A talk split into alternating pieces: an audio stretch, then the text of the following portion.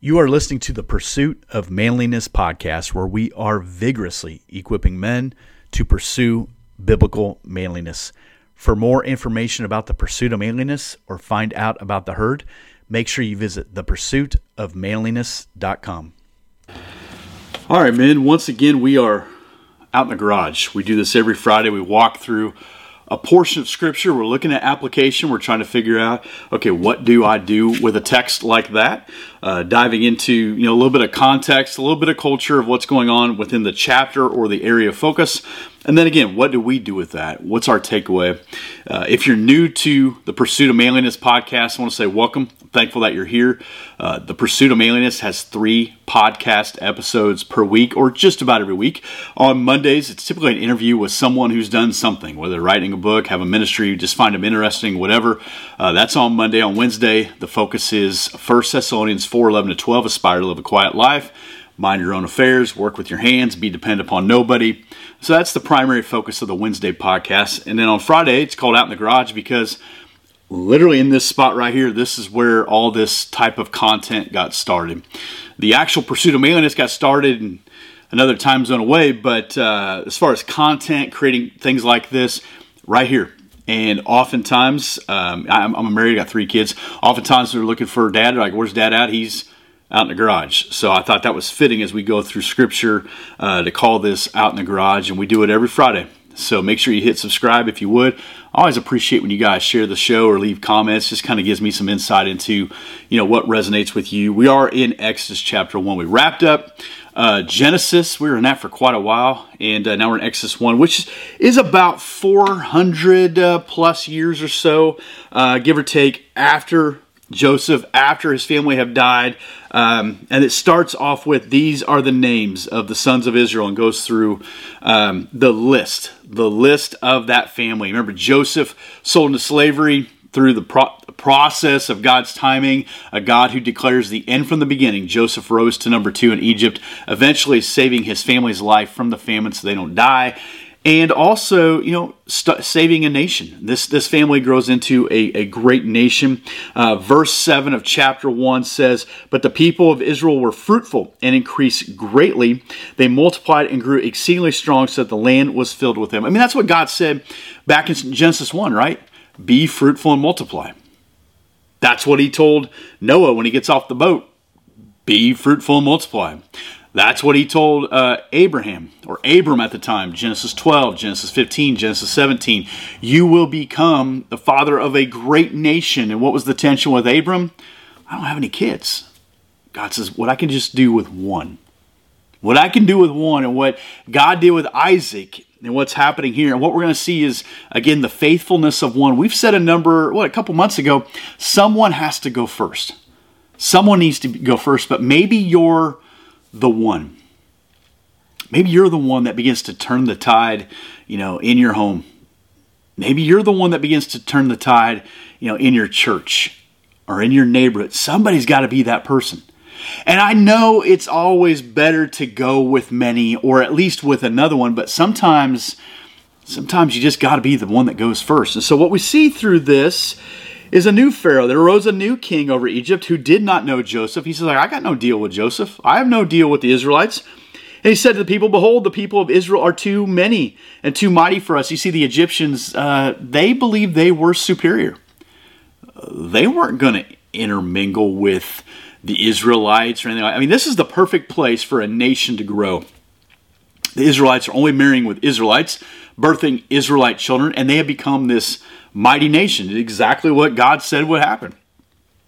Come, let us deal shrewdly with them, lest they multiply, and if the war breaks out, they might join our enemies and fight against us and escape from the land. Not only did Egyptians believe they were superior to other people, they had this unbelievable fear that they were going to be attacked. And they said, What if the people from the inside actually end up turning on us, and then we have to fight essentially two battles? Okay? I said, we're not, we're not going to do that. Therefore, set taskmasters over them to afflict them with heavy burdens. They built for Pharaoh stone cities, Pithom and Ramses. Let me just pause right there. That's verse 10, 11 of chapter 1.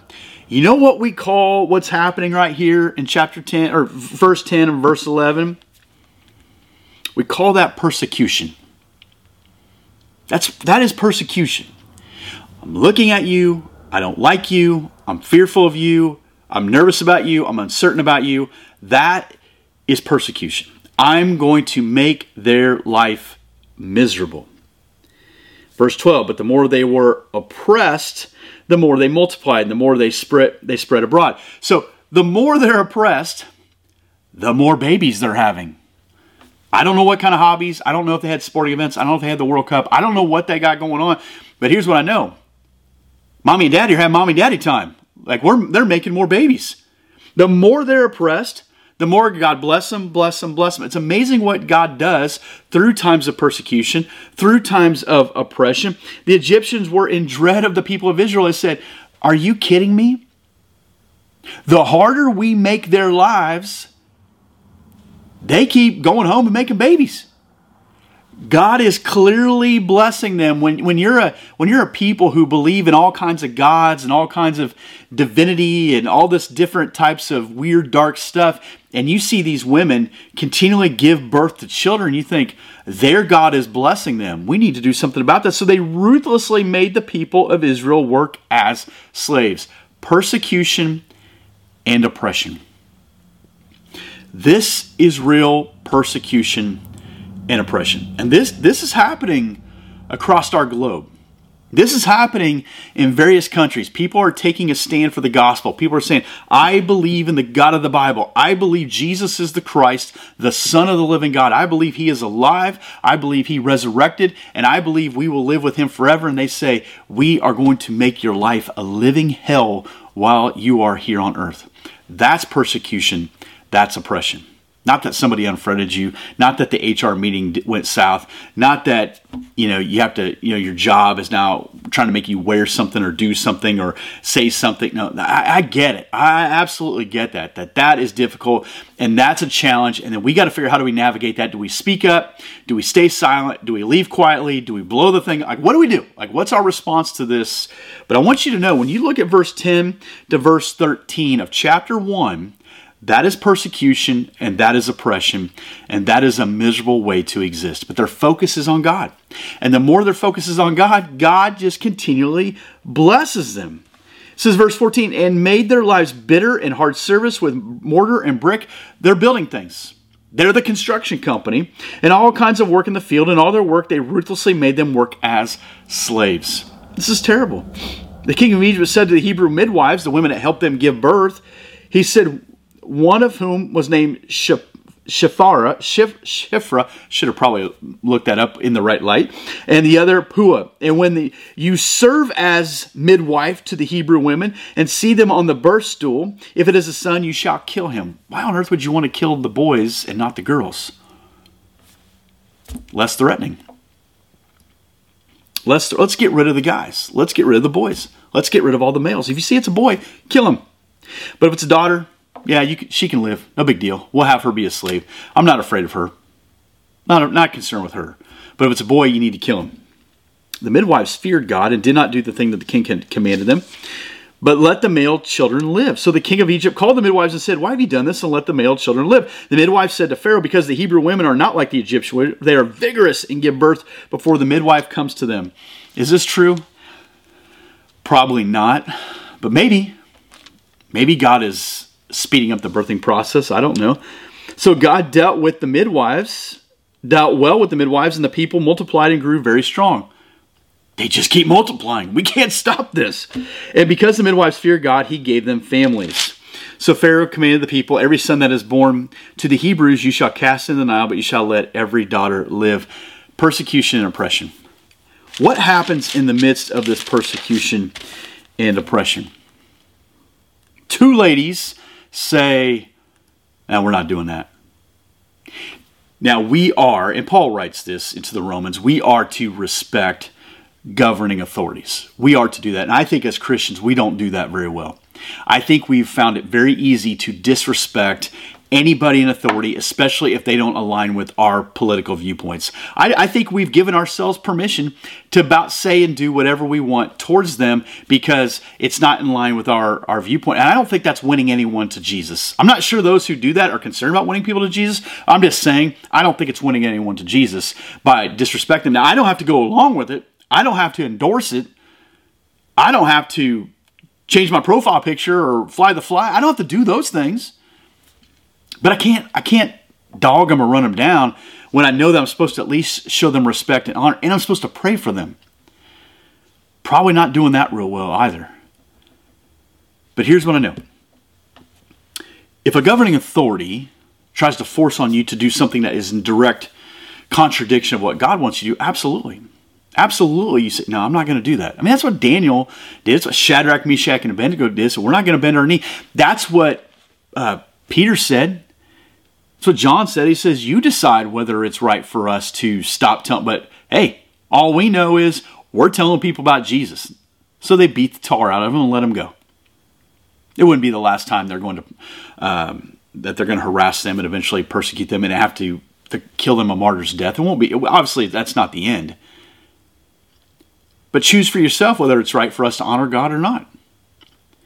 So I think the, the focus needs to be more refined on the honoring of God than the pushback of those in authority. These women said, Hey, I'm Pharaoh, he'd have us killed in an instant, but we are going to honor God. They feared God. I imagine they feared Pharaoh too, right?